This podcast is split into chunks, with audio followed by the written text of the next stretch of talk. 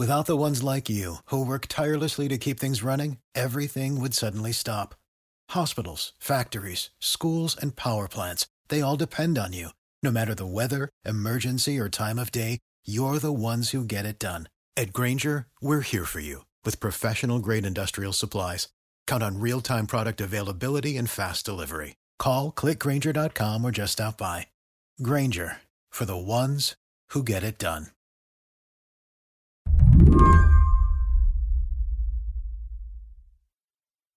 For the last week or so, President Trump's foreign policy advisors have been ping ponging around the Middle East, meeting with leaders in Turkey, Egypt, Saudi Arabia.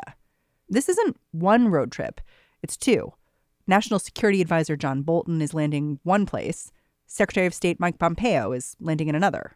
You know, the point of, of all these kinds of trips is to sort of shore up the allies, assure them that everything's okay, that their interests are being taken into account, that, that we're pals. Back here in the U.S., Fred Kaplan has been watching and listening to what these guys have to say. He's Slate's national security correspondent. And he says there's this problem. The idea is to clarify what policy is, but there is no clear policy. Because this administration makes decisions on the fly, Trump's deputies are engaging in a form of political improv, especially after the president decided to withdraw 2,000 U.S. troops from Syria with the stroke of a tweet just before the holidays. Well, I mean, the tweet reportedly originated with Trump on the phone with Erdogan, the president of Turkey. Erdogan's motive is he wants to crush the Syrian Kurds, whom we've been protecting. And so Trump apparently says, You know, you're right. I'm out of here. It's yours. And even Erdogan supposedly said, well, well, wait a minute, maybe not right away. Don't be too hasty about this. so, this trip over the last week, it's like the cleanup crew. Like I think of like. Uh, well, here's the here's the problem though. What are they? The the, the, the elephant keeps crapping on on the circus floor. So the cleanup crew, what are they cleaning up?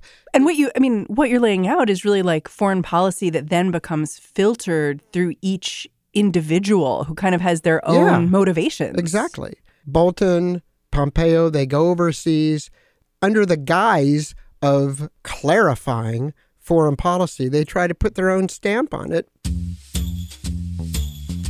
Today, Fred is going to take us inside the minds of these two men who are implicitly and explicitly crafting U.S. policy, one foreign visit at a time. Mike Pompeo and John Bolton don't always agree with each other or with the president. But as the U.S. military begins shutting down their operations in Syria, Fred and I will try to figure out what comes next in the Middle East.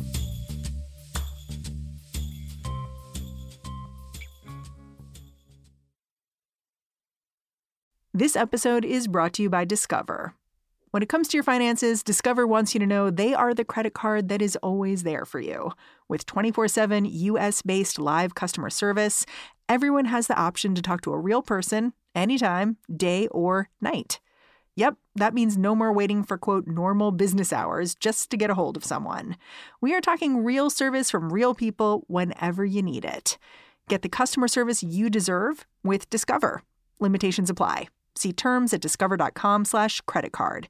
I want to start off by talking about the personalities mm-hmm. because these guys going overseas. I mean, first you first of all, you have Mike Pompeo. Mm-hmm. He was a congressman from Kansas. Can you just tell me a little bit about who he is and what oh, his perspective is on right. world affairs? So Pompeo, he was, you know, not a not an idiot. I mean, he he graduated first in his class at West Point, ran as a Tea Party candidate from Kansas, U.S. House of Representatives, won, became CIA director.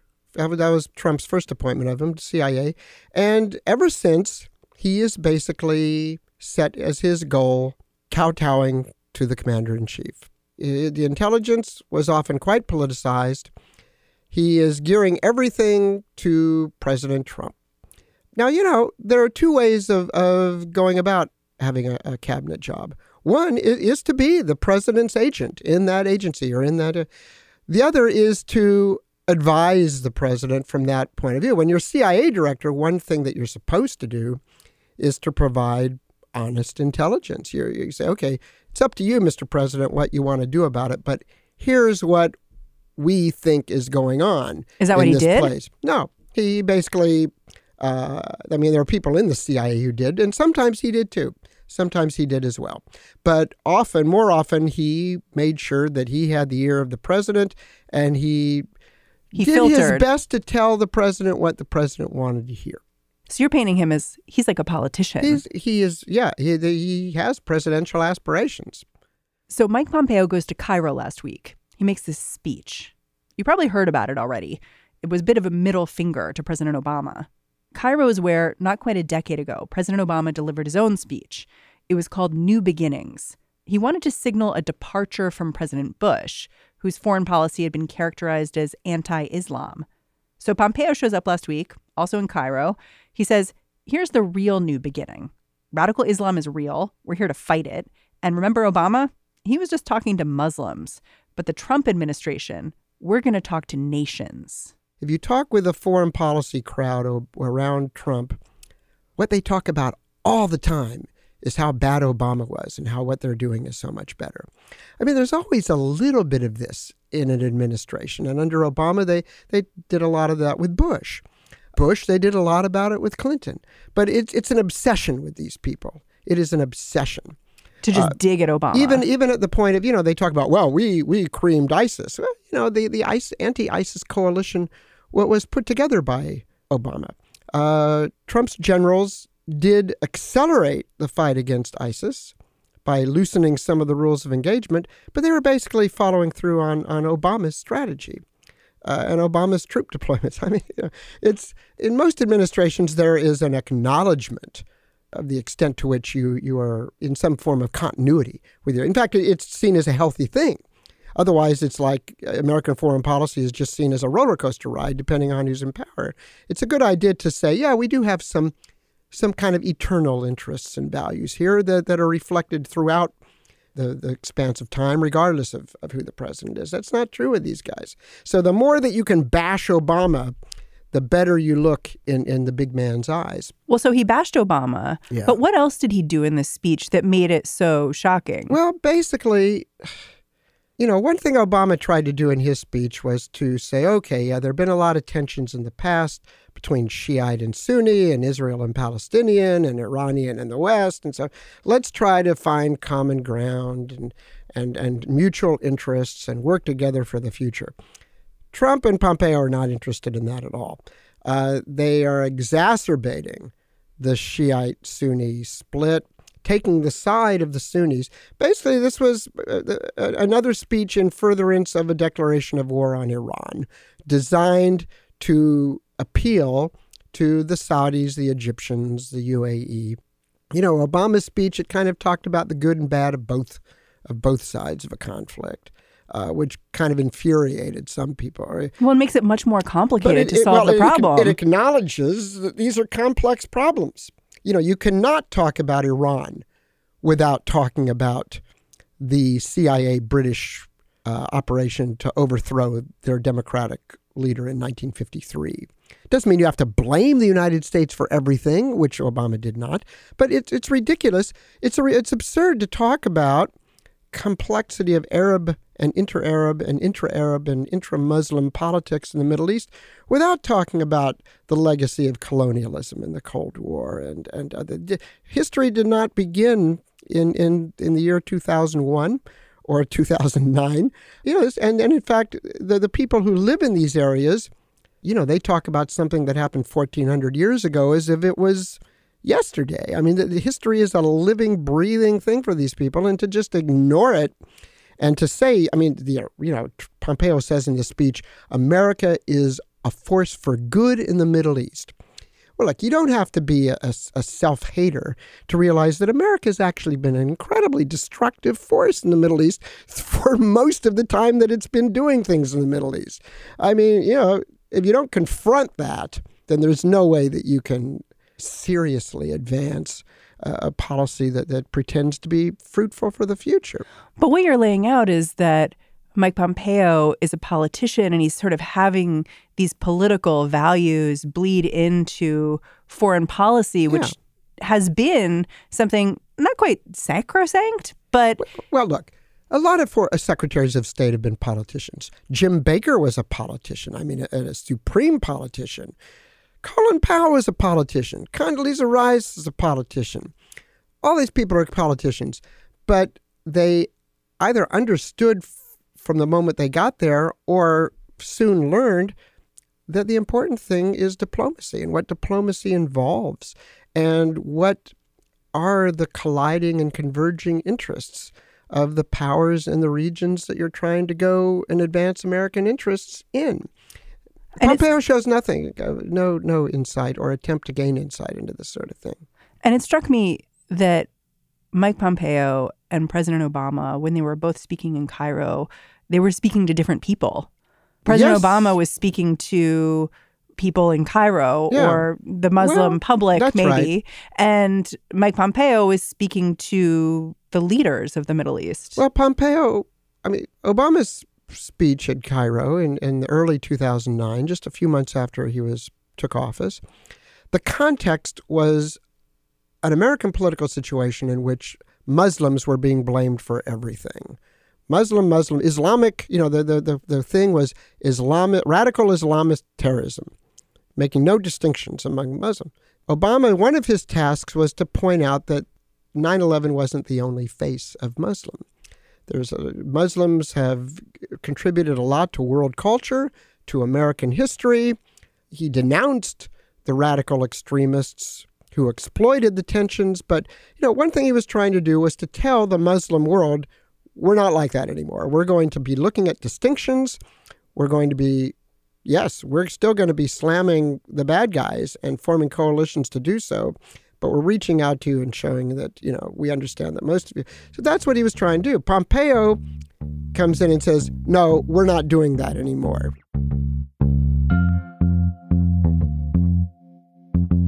We've talked about Pompeo, but I also want to talk about John Bolton Mhm. because he was also making his way around the Middle East, Yeah. different countries. And when he first got this job as national security advisor, I'm going to look up exactly what you wrote. Oh. I'll tell you what I wrote. yeah. It's time to push the panic button. That was my lead. well, that's because John Bolton had been, uh, you know, publicly basically calling for a, an attack on North Korea and war against Iran. Publicly. I mean, the difference between Pompeo and Bolton is Bolton has been around for a long time. Bolton, he was in the State Department, he, he was in the UN, he's lately been a commentator on Fox, and that's why Trump, Trump dug what he heard him say on Fox. One job of John Kelly when he was White House chief of staff for a while was keeping John Bolton out of the White House. Trump kept saying, I'd like to see this guy Bolton, and they kept him out. So Bolton comes into the job with an agenda. He's got, you know, one thing that presidents don't like to do is to hire someone who has a very, very worked out set of ideas because he's going to come in wanting to parlay his ideas, not the president's. So he comes in, he's very hawkish. He he doesn't like Russia, he doesn't like China, he doesn't like North Korea, he doesn't like Iran. He wants to basically go to war or some kind of renewed Cold War with all of them. now, how does this fit together with how Pompeo feels? Well, Pompeo, as I say, Pompeo, I don't know what he feels. He'll do what the president wants. But but but Bolton comes in, but then he's kind of finds himself stymied. Just as he's saying, okay, I can get in there and we can bash the North Koreans, that's when Trump starts his love affair with Kim Jong un, which, by the way, kind of disturbed Pompeo, too. Pompeo hired a, a team of uh, fairly respectable specialists on this to go set up negotiations who Trump proceeded to ignore, basically.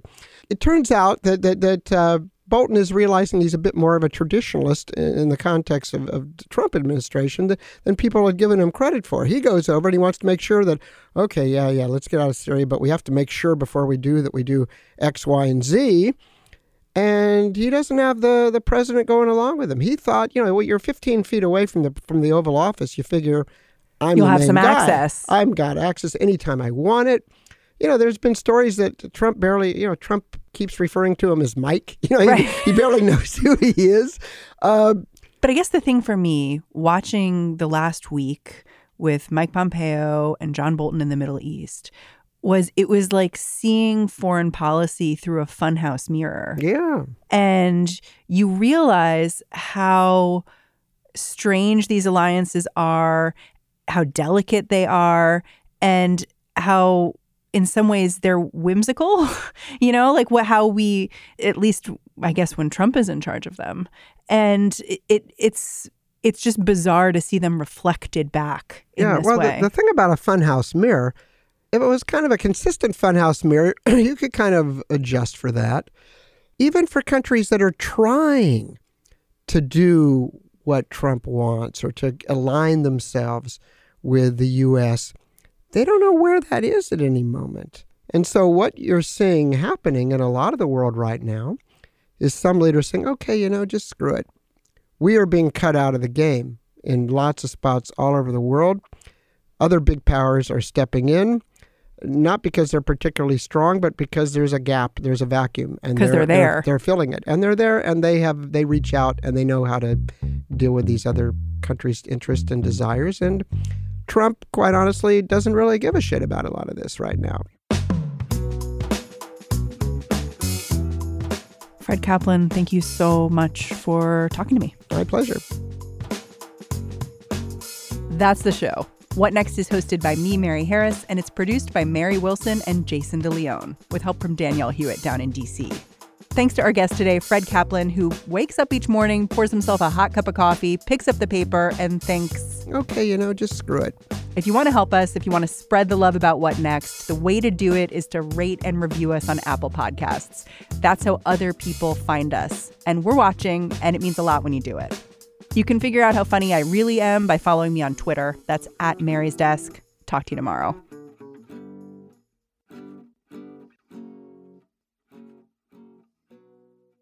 It is Ryan here, and I have a question for you. What do you do when you win?